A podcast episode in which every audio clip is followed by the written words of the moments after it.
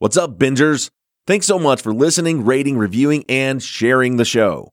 After airing over 50 episodes and over 300,000 downloads, I'm absolutely loving all the social media posts about people finding new shows to binge on through True Crime Binge. It's been an absolute pleasure for me to get to know so many amazing true crime podcasters, and today's guest is no exception.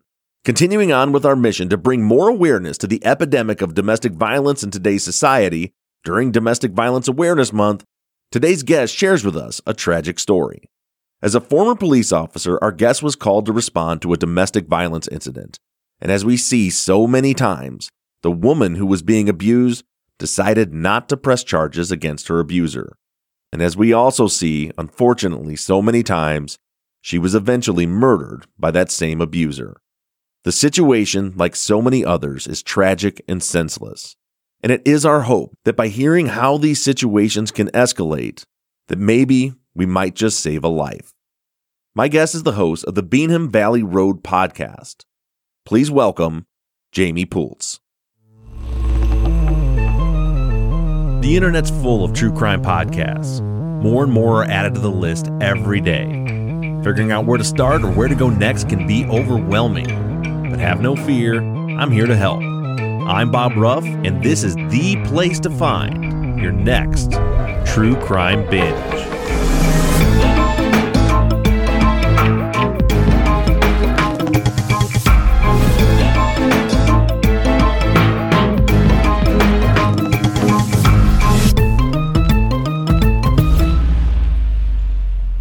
Man, I'm super excited about this. The first thing you said to me was "Good day." You have a a uh, very thick Australian accent, at least to my American ears. Uh, I think you're the third Australian guest, or second at least, that we've had on the show, and no one has had a real good Australian accent until you. Oh, really? Oh, that's quite the honor. I take it you're you're born and born and bred in Australia. Yeah, born and bred there, uh, or here, I should say. but yeah, I got to say, it's um, really exciting for me to talk to you too because I'm a massive fan of Truth and Justice and have been. Oh, really? Yeah, right from the start. I've listened to pretty much every season. There might be one season I haven't listened to, but yeah, listen to them all. Awesome. Yeah, so it's really it's quite weird seeing you now. It's cool. Yeah, in my so I, you missed the conversation with me with Erica right before you got on. I forgot my I, am I'm, I'm planning on doing this uh, goofy YouTube thing with my cousin, so I bought a green screen. Uh, this is not my office or studio that you see behind me. Um, yeah. so I have this like goofy. As soon as she turned on, she's like, "What the heck? Where are you?"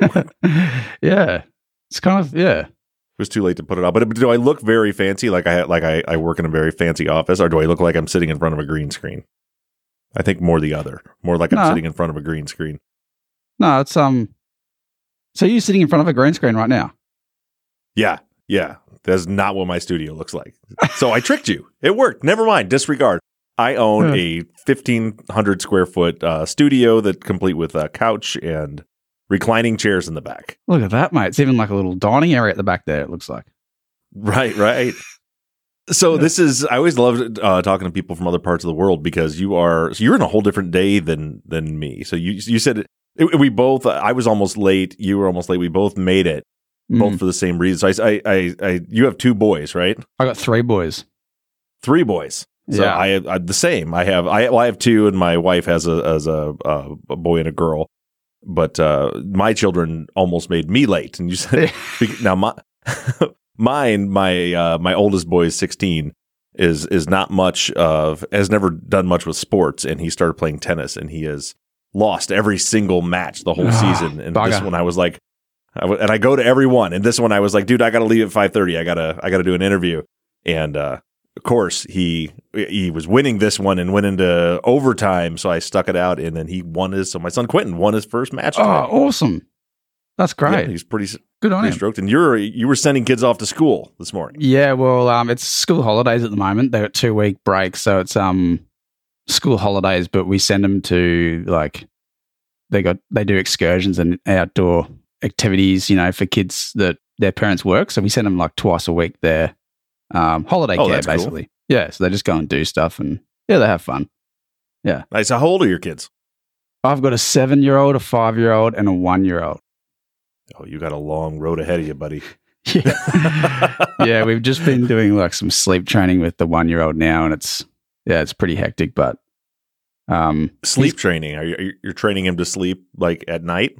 Yeah, because he just he's just a baby monster. He just wants to he just wants to drink all night, and he'll only go to sleep if Renee's settling him. And yeah, it's just a nightmare for her. So you know, last night he was trying to suck her arm. I was I was gonna say you what you just said sounded like me in college until the arm sucking part yeah. just to want to drink all night and stay awake. yeah, exactly. Yeah, so he's but he's getting better. Like the first few nights was like just a tantrum for four hours, and and now he's just you know he's he's coming good. So he's sleeping much better now, and yeah. So I think it's just the habit of waking up and wanting to boob at night. Just got to get out of that habit. That's about it. Right. So, right. He's got to take it take it away. I did uh, when my kids were little. I did. I, am a very like analytical person, so I like read books on how to get the kids to sleep. I don't remember what the book was called, but it was like this process where you would you would wake them up to feed them and not let them wake up screaming. So they were used to, so they would like, they would like nurse in their sleep. Mine were both on bottles. Uh, and then slowly you just start to stretch the time out and then take away the middle of the night feeding. And then you get a, your first full night's sleep, which amounts to like five hours. But yeah, was that Save Our that's Sleep? That's a win. Was that book called Save Our Sleep? It might have been. Yeah. Yeah. Cause that's like I mean, it was one of the most famous books. We've read that too. Yeah. yeah. I think that it actually worked for both of my boys. Both mm. of hmm. them, it, it, worked on my, and I ended up doing it most time because my, my ex wife thought it was insane to wake up a sleeping baby and she wouldn't do it. So when I was home from the fire department at night, I would, I would make sure I'd get up and I just take him out of the crib and put the bottle in his mouth and he would just sleep right through it. And then yeah. they were both like seven weeks were sleeping through the night. That's yes, awesome. Yeah. That's fantastic. For like the five or six hours or whatever you get. Yeah and looking at the at uh, your background, I feel like we have a you and I have a lot in common. So you you were a former police officer, yeah, for the Queensland Police. I was a yep. firefighter. We both worked in public service. Firefighters a little better than police officers, but you know we're both kind of on the same on the same scale. Yeah, you definitely get more perks. Yeah, yeah. People like us better. People definitely uh, like and, better. And uh, both have three sons, and it, like there's all these similarities until we get to uh, Erica wrote down for me that your hobbies are uh, surfing and mixed martial arts, and that's really where we we we we depart company. I mean, I'm, I'm, more into like drinking cheap beer and expensive whiskey, and I'm pretty good at cornhole. Uh, and you do you do mixed, mixed well, martial arts and surfing. No, well, um, I, I was doing it. Um, I, I still watch mixed martial arts, you know, the UFC and stuff, and I was doing Brazilian Jiu Jitsu and um, yeah, some stuff like that. But uh, my schedule got a bit hectic, so because I work full time as well, the the podcast is just a part time thing for me. So yeah, so I um I got a bit hectic there with time. So now I'm not doing the the mixed martial arts or the Brazilian Jiu Jitsu. I want to get back into it, but uh, yeah, and surfing. Um, I, we only live like one oh 1.2 k's from the beach or something. So yeah, we try and get out as much as we can, and yeah, it's pretty awesome here. I still can't surf. I've been surfing for 20 years, but I, I, tell, I tell people it's my first time and they go, oh, you're doing pretty good for your first time. And yeah. so what, what, do you do now? So you're no, you're no longer a police officer. You're obviously you're not retired. You're too young. So like what, yeah. what was the depart from the police department and what do you do now full time? Well, when I left the police, I just had like a bit of a burnout, eh? Like I just wasn't, I just didn't care anymore. I wasn't dealing with it. Um, so I, I left the police kind of like impulsively. Is that how you say it? Mm-hmm. Um, but my family has a business where they make soap, and um, my parents started it back in 2004. They make soap and, and beauty products and bath products and that sort of thing. And then they have a factory nearby here, and we just distribute it across the world. And yeah, so that's what I do now. Oh, is it, is it a soap that we might be familiar with here in the States? Uh, it's called the Soap Bar. We do sell to people in the States, but it's, it's yeah, it's not very our market isn't very big there. It's mainly here and New Zealand and Japan. But um, yeah, uh, yeah. So I went from um fighting crime to fighting grime. that's not. The, I I feel like that's not the first time you've ever used that line. No, my senior sergeant used that when I when I told him I quit, and uh, yeah, I can't I can't claim the credit for that one. Yeah. so you're fighting you're fighting grime now. Um, I had the there was a time uh, I'm I'm classic for starting projects and not finishing them. And there was a time when I was because I did I was 16 years in the fire department, and then I was just completely burned out with it. And then I just sort of impulsively, like really impulsively quit. Hmm. For me, it was early retirement because I was vested, but I was 10, you know, 10 years early uh, from my retirement. But uh, it, it was, I was, at one point, I, would, I was going to write a book uh, and I had it all figured out. It was, I was going to call it Reignited. And I feel like you have the kind of the same thing, which is, you know, in, uh, in, uh, in firefighting, like the worst thing that can ever happen is they call it a rekindle, where, you know, a building's on fire and you put it out and you think it's out and you leave and then it rekindles and starts back up again. Ah, yeah. Um, and uh, and I had this whole like metaphor worked out how I just got so burned out in the fire service, and then like the the the podcasting and trying to help with uh, you know bring awareness to these cases and investigate these cases, kind of like reinvigorated my my sense of purpose. Mhm. But I didn't write it. I just talk about it every once in a while about the idea that someday You, maybe you should write that. you should be because that's a really good um that's a really good analogy and a good title. You should take it before someone else takes that. Well, now I've ruined. I told everybody now on the on the show. Some, somebody else is going to write my book. about my life story. Uh, Yeah. I always, yeah, I always think like, who the hell cares about my life story? I'll sell f- fifteen copies for the people that care. I think everybody's got a story, and uh, that's yeah, that's something I've learned in my podcasting journey because I've done those two true crime ones, and now I'm doing a mental health podcast. So I talk Uh-huh. to people, and they give me their life story and what you know, and um, yeah, it doesn't matter who you are. Everyone's got a story, and it's if you just listen, it's usually pretty interesting.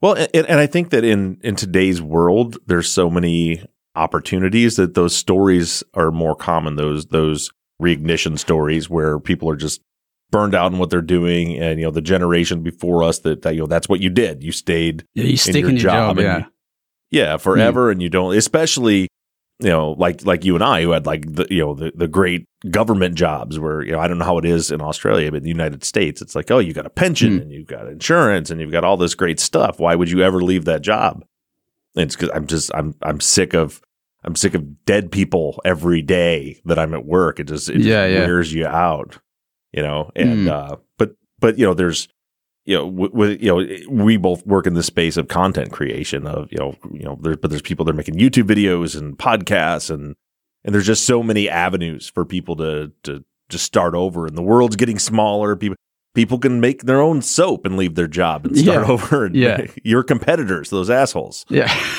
that's right. yeah, no, it's I totally agree, and um, yeah, yeah, I had that creative itch as well, and I didn't know where to start. Do I do a YouTube video? Do I do a book? Do I do a journal? Do I do a blog? I don't know. Uh-huh. So I just the podcast is what kind of drew me in, and that's what I what I did. So yeah, very similar to you in that in that regard. That's also so you you back in in 2019. Now was that when you left the police department, or had you been out for a while in 2019 when you started? I started my new job in 2017. So Okay. and then I've been yeah thinking about that one case for a few years, and yeah, that's when I decided to get into it. Yeah, and you went all the way. I mean, you you started in 2019. You didn't just start the podcast, but you started your own media production company. It's called Six10 Media. I'm ass- I'm assuming that 610 is so in the United States we have we call them 10 codes. It's like 10 4, 1041, Yeah. so on and so forth. Uh, is is 610 uh, a police code? Is it is it that Yeah. kind of, Yeah, back a- to that lingo? Yeah, it's a it's a police code, um, the Queensland Police Job Code for community assistance. So It's 610. yeah, so yeah, that's I don't know. We just thought that was at the time I was with um, another co-host, and he was an ex-police officer as well, Tom, and we just thought Mhm. it was a it was a good name. You know, we're doing a community assistance, and yeah, some people might dis, uh, disagree with that, yeah, I think uh, doing what you're doing, we're just bringing awareness to cases that kind of went forgotten, and especially Kirra McLoughlin's case, so nothing was ever done about it really. So Yeah, and it, it's an interesting case too. And you, so you you start this this media company, and you you launch into this podcast, and, you, and it, it's it's a long form. The podcast is called Beenham Valley Road, yeah, uh, and it was actually a case that you had responded to as an officer. I want to back up and just kind of got my train of thought back. Uh, what I was what I was about to ask you is, you, know, you said you had another former police officer. I'm I'm curious if the because policing is is is is very different, I would think, in Australia than it is in the United States. For one, um, you guys have a lot less guns all over all over your streets uh, Hmm. than we have here for police to deal with. But is is is turnover rate common in the in Australian police departments? Because because in the United States it is kind of like I was the in any kind of public service I was like the, the the outlier because I actually left. No one does that. Right. Is that the case in Australia, or is it, or do you see more turnover? I think, I think, um, in previous generations, you, know, no, you wouldn't see a turnover. Uh, Mhm. but these these days, it's quite common for people to go and not so much the fireys. I think once you get in there, you stay there. Get, Uh, to sleep, get paid to sleep. yeah, yeah, it's just a good gig, and uh, they don't get paid as much, but they do a different roster. They do four days on, four days off. Well, in Queensland anyway, and yeah, you get you get to exercise and get paid to, and you know all that sort of stuff. But with the police, yeah, there is a bit of a turnover, and it's not so much. I think it's in that first five years type thing, um, because it might not be what someone thought it was, or Right. you, you, you might want to go like I, I wanted to go to dog squad and I was doing all the right things and I was um you know just following that um that career path but and I was fostering dogs and raising them and that sort of thing but at the end of the day you've got to move away to get that job you can't just stay where I am on the Sunshine Coast which is like paradise and expect to get that job there's only six dogs here on the coast and those guys aren't going anywhere so Sure. You'd have to move away from it. And then, you know, my my kids and my wife's got a business here. She's happy here. She doesn't want to move to some remote place just for me to do that job. Um, I mean, she would, but I didn't want to hmm drag her around the country. So I kind of just decided, well, I don't want to do general duties forever. And that's why I pulled the pin. Yeah, and that five years makes sense too because what I what I have seen in the years I was at, on the fire department is you know a, a lot of I've, I'm in a smaller, more rural area where we're oftentimes supplemented by either paid on call firefighters or part time firefighters. You know the guys that don't have the benefits and the pension and everything else that still have other full time jobs. And that I've always when I was when I was teaching stuff in the fire service a lot, I would always talk about that five year mark. That you know at, at, at five years you're a firefighter. Mm. for the first five years you're on the fire department because it's the same thing. You know, people their expectations of what it means to be a firefighter is very different. You know, we would lose guys all the time in their their you know their first ever fire. You know, they they've seen it on TV and they they think they know what it's like and you know they they watch the movie Backdraft and you know the Yeah. Kurt Russell walking around with flames at his feet and rescuing people out. Then the first time they get into a fire and it's real hot, it hurts even through your gear. It's burning your skin and it's black and you can't see anything. And they're Mm. just like, what the hell? This is not what I thought this was. And then Yeah. you come back and there's a pile of gear sitting in the Yeah. locker room and that's it. I'm done. Yeah. Well, I mean, you don't, and over here, people quit because, well, they get bored. Yeah. You know, uh, they, I don't know. Uh, yeah. It- over here, it's, I don't know if it's the same over there, but over here, it's combined um, fire and rescue. So if you're a firefighter here, you're also like trained in full rescue, like, you know, Yeah. cliff rescue or, you know, anything Yeah, to do with same here. rescuing. Yeah. So because look, if there was just fires, there wouldn't be enough work to do. Like there's, hmm you know, especially we don't have the population in a big, like we're not a big city. So, Yeah. Yeah. And, and here the big thing is most firefighters too. And another thing you see with a lot of the old timers would leave is over the last two decades that, that they've combined uh, emergency medical care with the fire service too for the same reason because you know you get paid you're paid to be there and fight a fire when people need you but then people start looking it's like well we're also paying you for 22 hours a day when there's nothing on fire. Uh, Hmm. so they want you to do to do more. And a lot of those guys are you know same thing. I didn't sign up. I didn't sign up to be a uh, an emt on an ambulance. That's not what i'm supposed to be doing. Yeah. Yeah. so, but but yeah, they're definitely firefighters here are definitely jacks of all trades, and then you're seeing too now a lot of um in smaller areas. It's either real small areas or real big areas where they're combining police and fire, where they're cross training, where the the police officers are actually carrying fire gear in their trunk. And they would respond to calls. You know, the firefighters would go there with the trucks. They'd respond as manpower, and and one of those things that, that sounds good on paper, but nobody likes that. No, Wow. cops don't want to be firemen, and firemen don't want to be cops. Wow. I'd never thought that would happen, but there you go. That's Doesn't happen in in in uh, in Australia. huh? No. I mean, we police police go to every job that a firefighter would go to. Like we go to all the fires, and Mhm. same with an ambulance. A- ambulance, we go to or paramedics, we go to a lot of their jobs. There's a lot of paramedics call for service, and where they need help with a you know irate patient or just a uneasy situation or, or mental health or threatening suicide, whatever. But yeah, we so we go to we go to every job. Like the police go to every job, and not they're not just reactive; they're proactive. You have to be out and about.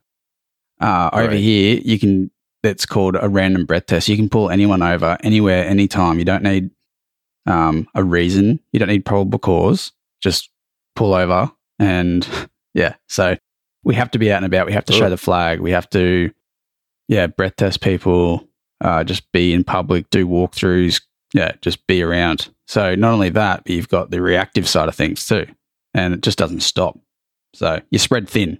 I'll put it that way. Yeah, I could I could see that burnout factor working its way in there. Now, before we talk about this this case, so you've um, the case we're talking about today is from your podcast Beenham Valley Road, which launched in 2019, I think, and, and it was primarily in 2019, right? With with updates kind of Correct. along the way. yeah, correct. It's a long form show, uh, similar to Truth and Justice, where it's an investigative uh, show where you're investigating the same case for the whole season. There's what 12 main episodes and Mhm. then you know like 15 some bonuses Yeah. or something like that. Yep. But you you since then you've released other ones where you have in 2020 uh, you released a new podcast called Who Killed Le- uh, Who Killed Leanne Holland? Is that right? Yeah, that's correct. Yeah, yeah. So that was a twelve Is that another long form? Yeah, it's fifteen episodes. Um, well, about to be sixteen. Yeah, that's a. Uh, I teamed up with another ex cop and another private investigator uh, who reached out to me from listening to Beenham Valley Road, and you know he was you know he's a fair bit older than me, so he's you know retired, but he was hired as a private investigator to look into this case because this case is a very controversial uh, murder of a twelve year old girl in 1991 in a little area called Goodna, which is just outside of uh, Brisbane. And it was really controversial, and a lot of people with a lot of opinions about it. Uh, but yeah, he reached out and he knows a lot about the case. And yeah, we did a, a deep dive into that one, which was quite hectic, to be honest. nice. And then, and then you have another podcast that's about to be released or is going to be releasing soon called Cop That. Yeah, well, that was an idea I had ages ago, and I started recording it like two years ago. And it's just like where I tell, I interview ex police officers, and I, I get their stories, like they're they're heroic, hilarious, and um, horrific stories, uh, and what it is to be a cop, and what they encounter on a daily basis. And it was just about uh, um, educating the public, but also good for these guys to vent and you know tell their stories. and- Sure. but just as I was about to release it, um, everything happened um, over in your neck of the woods, you know, with uh, with George Floyd and Yeah. and, he kind of shined a light on all kinds of problems. exactly. And I I 100% agree with that that the Black Lives Matter movement. Uh, I think it's Mhm. disgraceful how that happens in 2021 or 2020, whenever it was, um, and it's still happening. And we do have that issue here. It's not on the same scale, but we do have it. And I, the name cop that sounded like I was, I don't know, a, an- a retaliation to that movement, and I didn't want to be seen Sure. that way. So I just put it on hold. Yeah. God, what, that that's a smart move. Yeah, because it's yeah, it would it would it would probably even though it's not the point of it, it would probably come across as being being a little tone deaf at that time. Exactly. Do you have plans to to release it upcoming, or are you still just leaving it in the can until you feel it's right the right time? Uh, yeah. I mean, I spoke to a couple of people, like PR people who deal with me, and they said that should be fine if you do a statement now and, you know, pretty soon to release it. Just that it's, you know, nothing to do with that. It's just unfortunate timing Right. that I that I went to release it just as that was blowing up. And Sure. you know, we have we have the, the issue over here with, you know, indigenous deaths in custody and that sort of thing as well. Um, but yeah, definitely George Floyd. That was that was huge over here, and yeah, hmm uh, it just wouldn't have been smart for me to release it, even though I was not trying. I was just all I was trying to do was just get these stories out there. But yeah, I didn't want to do anything. It's tough because I feel like you're trying to do a good thing. You know, I yeah, I've always said on you know from listening to Truth and Justice that that nobody hates a bad cop worse than a good cop, and I found that to be you know true for the the six years, almost seven years that I've that I've been doing this. Is there, a lot of people think that I'm anti-law enforcement, or you know, one of the questions you know that people always ask me is, "I bet cops hate you," and and the response is no. Like we have a lot of cop listeners, and a lot of cops love what we do because you know this when we're when we're exposing corrupt police officers, that's you know that that is they want that they don't want those the good cops don't want the bad cops in there no no. And you're you're trying to through through cop out trying to give an opportunity for some of those good cops that are doing it right to be able to tell their stories. And uh, i'm looking forward to it when it when it finally comes out.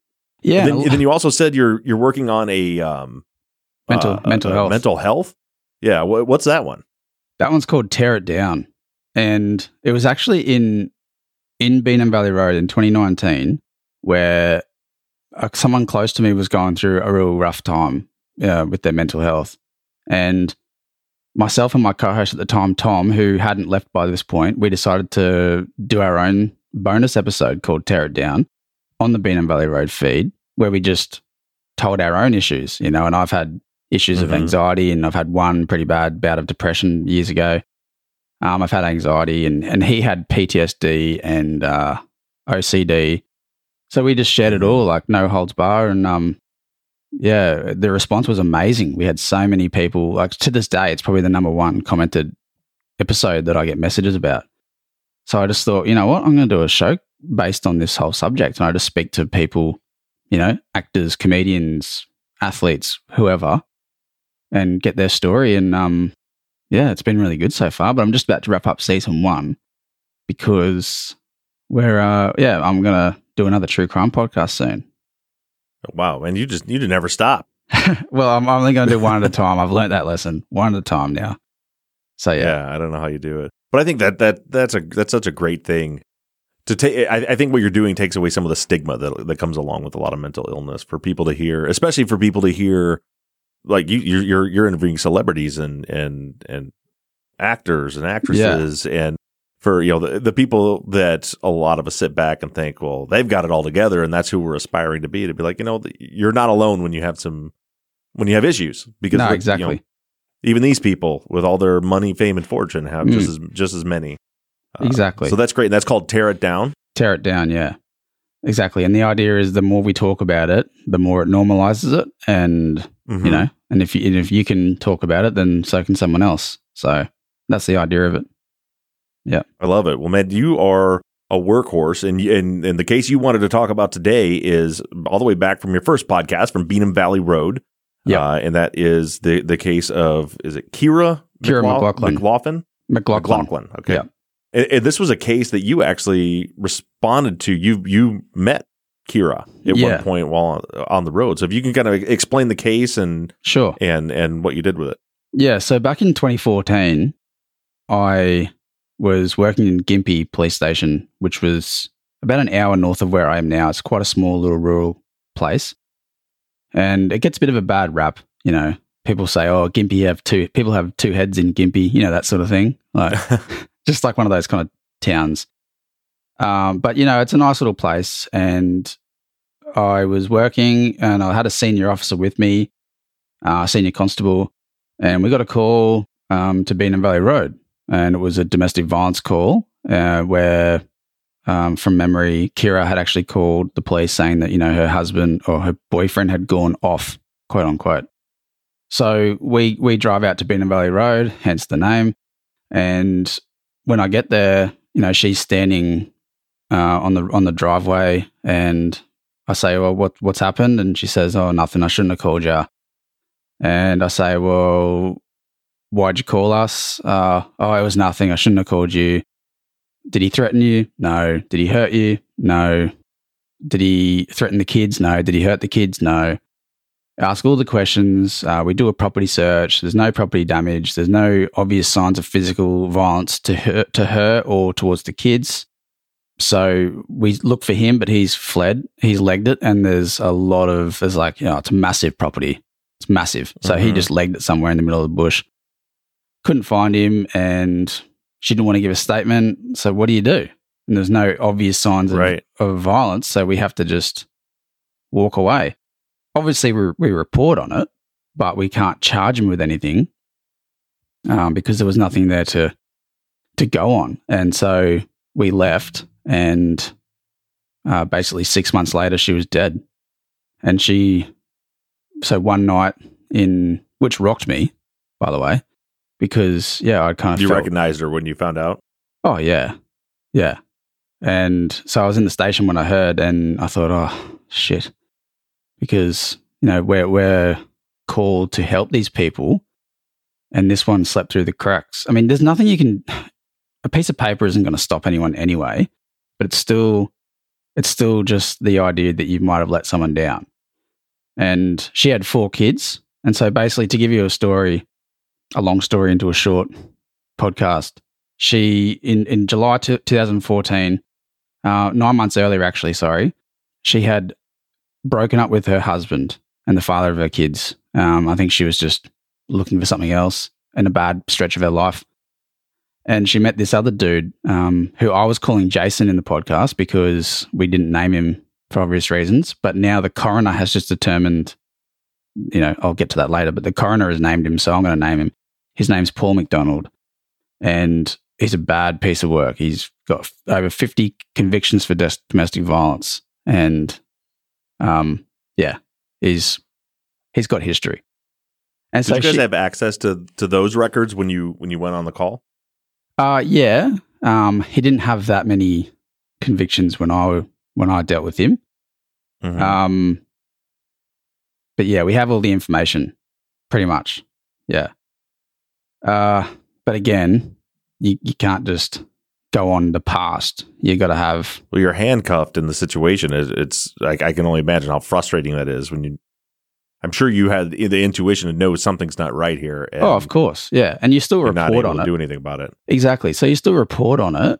Um, so it's there forever, but you, you just can't take, you just can't charge him with anything. But you still acknowledge something happened.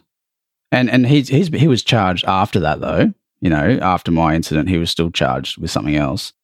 But anyway, so she moved in. He moved in with her, and the kids went to live with the father, and and then he was violent, and stuff started escalating, and then they had a party, like a bit of a gathering on on this one night, and I think from all accounts we've heard, she just Kirra just had enough, and and basically told him that she didn't love him anymore, and she wants him out. She wants to get back together with her husband, and she got into a fight with um, Paul's sister, who was there, Tamika, who I also interviewed, and you know Tamika um, hit her back four times, and anyway, they all left the party. They all left the house, and it was just her and Paul. And it, it's it gets a bit murky from here, but basically, she gets knocked out at some point, and he can't wake her up, and he decides to wait until two p.m. the next day before he calls for medical help, and yeah, by that time it's too late. So they take her to the hospital. Uh, she's got 105 bruises on her body. And she was basically in a coma when she was leaving Gympie, basically brain dead.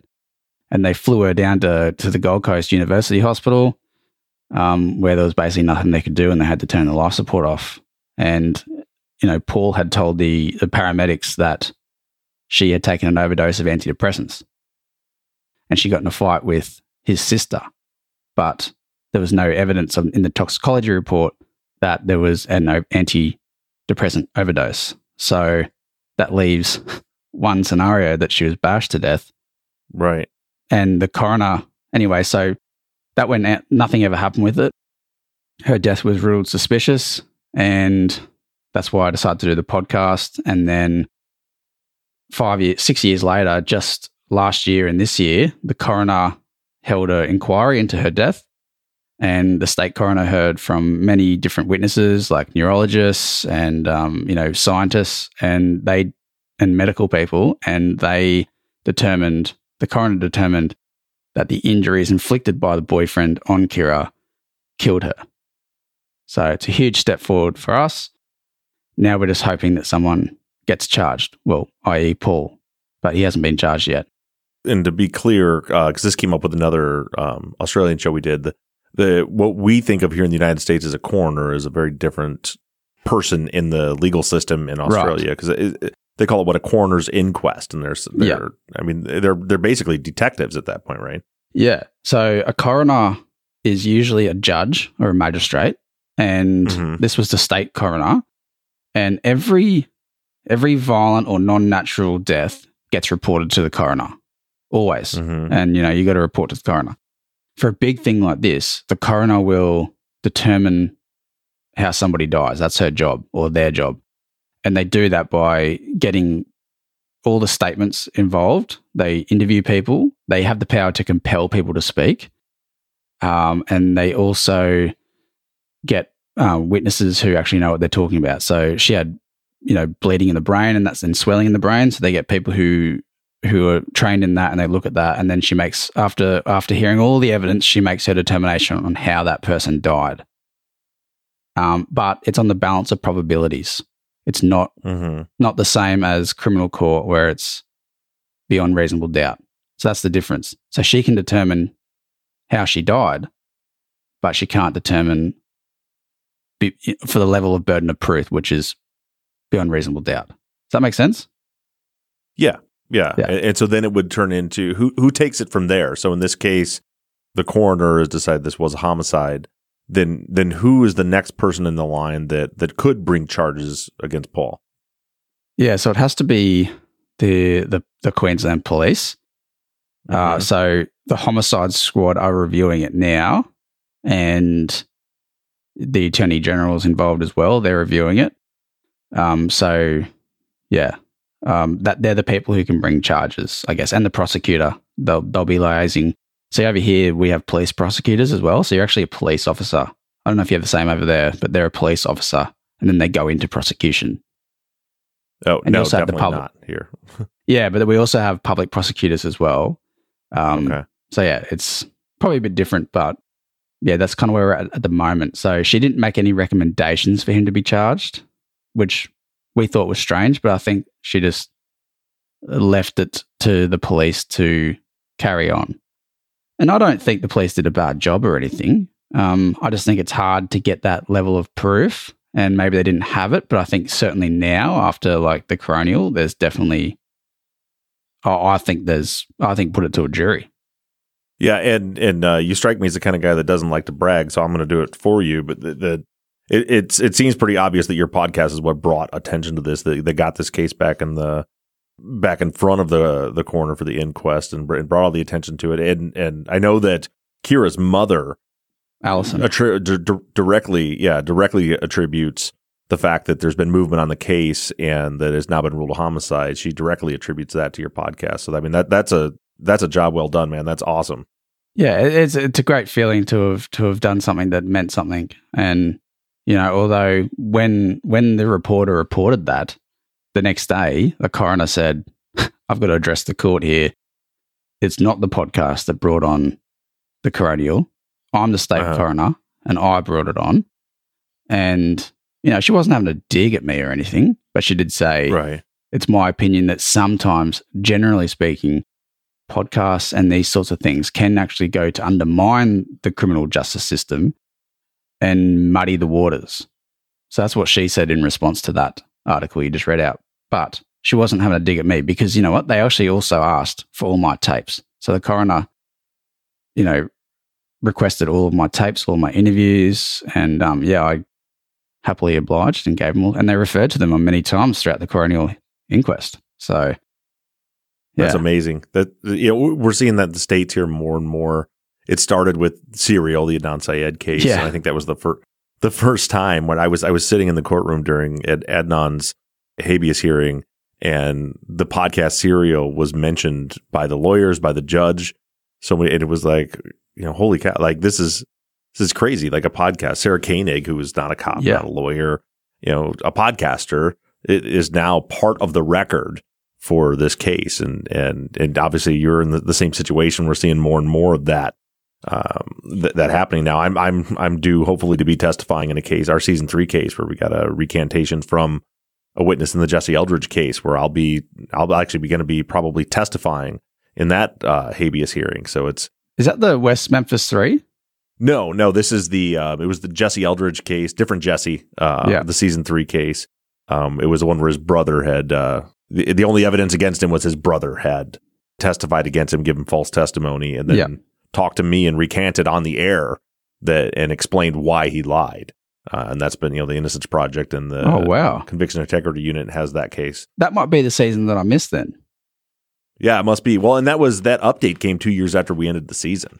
Yeah, there was still, you know, we're always still working on the cases behind the scenes, and that you know that came up, and then we dropped the update once it was all in the hands of all the right people. But I think it's just cool to see people outside of law enforcement helping uh, to try to bring some truth and justice to the, the good people that are trying to work f- work towards it. A, a big news story. I don't, I don't know when this is going to air. Erica handle, handles all that, but has the what's big in the news here right now uh, is the the Gabby Petito case and and Brian Laundrie. Uh, Has any of that news made it down to Australia? Is the the young couple where the guy took the van and went across the country and without her, and then they found her a couple weeks later?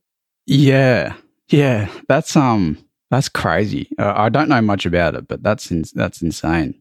Yeah, Well, the only reason I brought I brought it up is because there was you know the they had it, it's similar, not the same, not- really, not even close, but but in in the basic nature of it, the similar circumstances to what you described here uh, with the Keir, Keir McLoughlin case is someone called the police for a domestic violence charge with this couple uh, in in Utah while they were traveling and said I saw him slapping her in the face down the road, and the police responded. And then after this all breaks, and then I don't remember before or after her body was found, the the police released the body cam footage from that, and it's exactly what you just said, and and I think that's something that's worth bringing awareness to is how often, um, and, and it's not to say you know certainly in your case you guys did everything you you could. Personally, I think the officers in this particular case, the Gabby Petito case, they should have done a better job and seen the signs that that were being uh, put out there by by Gabby. But you know, it was the same thing. They were called. They show up, and you know, Gabby saying, "No, everything's fine. No, he didn't hit me." And then the police, in that case, the police kind of then turned it around on her because because he had some scratch marks on him, as though she was the the aggressor, even though the nine one one call had said very clearly that it was him slapping her as she's walking on the street. But it was it was one of those situations where the police, you know, they they just you guys just you know everything's fine, separate for the night, and then you know a few days later she ends up dead. yeah, that's brutal. I'd, I don't, I would not want to be that police officer. Um, you know, and I didn't have a body worn camera back then. Um, Back Mhm. then, we had to provide our own. If you wanted to record, you Uh-huh. had to provide your own, which I did, but that was later. But yeah, at least they had the witness account, the person who called saying, "I saw this." You know, that's Right. that's that's something to go on. Yeah, they they had they had enough to go on, and in my in my opinion, you know, the cop blew it. And there's you know there's something to be said that he's you know that oh they're trying to give him a break. It's a young couple, they don't want anything, but you know there, there there's too much of that. There's eh, there's there's there's too many times where that leads to the death of a woman from at, Mm. the, at the hands of their male partners. It happens here in the states all too often. We have a huge problem with Oh, you know underreporting or report exactly what you just described, where they report the, the manipulation that that goes on in a relationship that has that domestic violence. it's out of control. And it's it's i think the problem actually lies not with the police well obviously it does um, but it starts much much earlier than that. And i was thinking about this the other day. How can we educate the people? How can we i don't know just get into these young males minds um, because they're more than likely going to be the respondent and Mhm. more than likely the female is going to be the aggrieved um, which is what we call them over here but when I don't know, maybe we could go to schools or, you know, in primary school eh, or junior school, as you guys call it, or, or whatever, and have somebody with lived experience or a police officer or an, a psychologist or someone come in and talk about what domestic violence is, how you should treat somebody, what are the signs you should notice, and, you know, to equip these young people who are coming into relationships and they can see the red flags for themselves and know what's happening before it actually gets too out of control because it's hard to leave. That's one thing. I'll, it's really hard to leave. It's not just the Right. the physical abuse, the the punching or the shoving. It's the mind fuckery that goes with it, and like they're master Right. they're master manip- manipulators, and they can gas they gaslight you. They you know so the people I've dealt with um, since leaving the police, and I've heard their stories.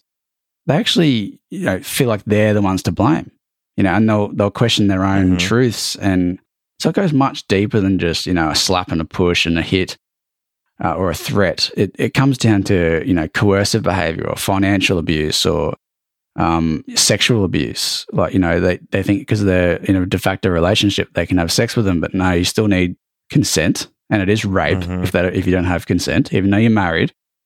Um, and yeah, like not not allowing people to see their friends or controlling what time they like checking their phone messages and you know um, giving them an allowance and, and not letting them spend you know that's all domestic violence under our legislation our domestic violence and family protection act that is domestic violence so yeah we're just That's that's great, man. Yeah. That that needs to happen here in the states because we're we're so you know there are people like Laura Richards are doing a great job of trying to bring more awareness, and I know she's worked on legislation in the UK.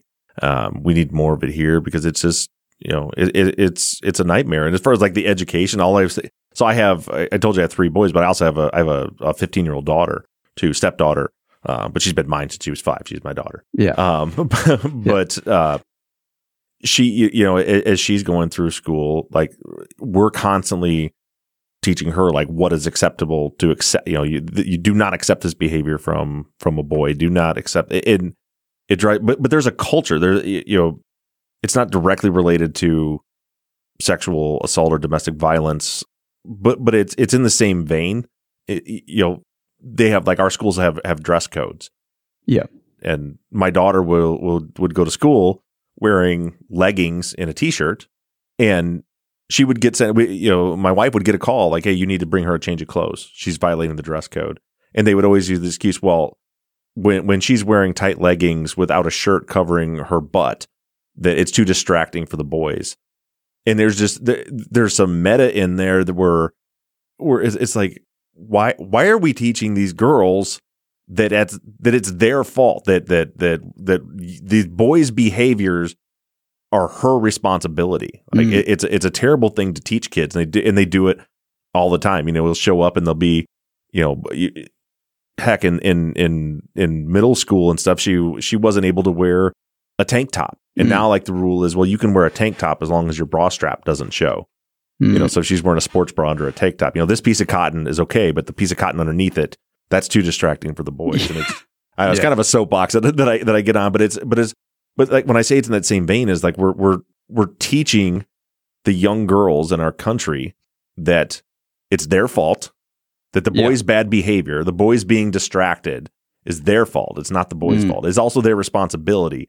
You need to change your behavior in order for these boys to be able to change their behavior. And then we wonder why we have a domestic violence problem in our country because you know Mm. then they, these these boys grow up to be adults, the girls grow up to be adults, and and the boys have been taught their whole life that well anything I do wrong is her fault. Mm. You know, so it's you know it, it seems a dress code thing doesn't seem like it's connected, but it really is. And it is for sure yeah, I'll get Yeah. off. I'll get off my soapbox on it, but it just drives me. It, it dr- drives me absolute batshit. And like when I watched that that video with Gabby Petito, it's like no, like, and I don't know. I'm not a cop. I don't know what they could have done. I don't know when, when she was saying there's nothing that happened, but I know from watching it, I've I've I've studied enough behavioral analysis to know that like she's giving you all the signs of someone who is who is abused, Mm. who's, who's coercively controlled and is abused. Like it, just- Mm. it's hindsight for us, right? We know that she ended up murdered, but we're just, you know, when you're watching the video, it's just like, no, don't leave, no, do not leave them Mhm. alone. You know, because Yeah, we all know terrible. that, you know, yeah, he ends up ends up killing her. But you know, I, I think it's great that you're you're bringing attention to these cases. I think it's it, it, it's it's pretty kick ass. You started this media company and and you're really thriving. Um, the podcast, I want to I want to give you the list again. Uh, you've got the one called Cop That that hopefully will be coming out soon.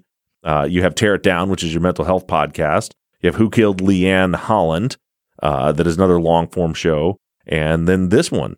And ladies and gentlemen, his name is Jamie Pultz. The podcast is called Beenham Valley Road. Check it out. I'm sure it'll be your next true crime binge. And when you're done with that, check out his other work. Jamie, it's been honestly a real pleasure meeting you, and I'm I'm, I'm really impressed with your work. No, thank you, Bob, for having me. And like I said, I'm a massive fan of Truth and Justice, um, and I have been from you know season one. So thank you for having me on. When I saw the email saying would you like to come on the show, I was like a little bit chuffed. uh, well, we're glad to have you, and I appreciate it. No worries.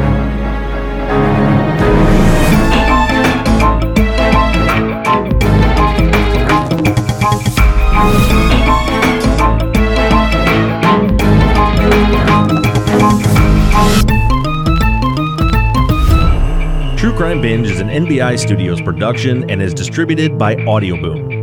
Produced and edited by Mike Bussing. Music and artwork by Shane Yoder of PutThemInASong.com. Our website, TrueCrimeBinge.com, was created by Katie Ross of CreatedInTandem.com. If you're a listener and would like to recommend a future guest or a podcaster that would like to request an interview, you can do so right on our website. And again, that web address is TrueCrimeBinge.com.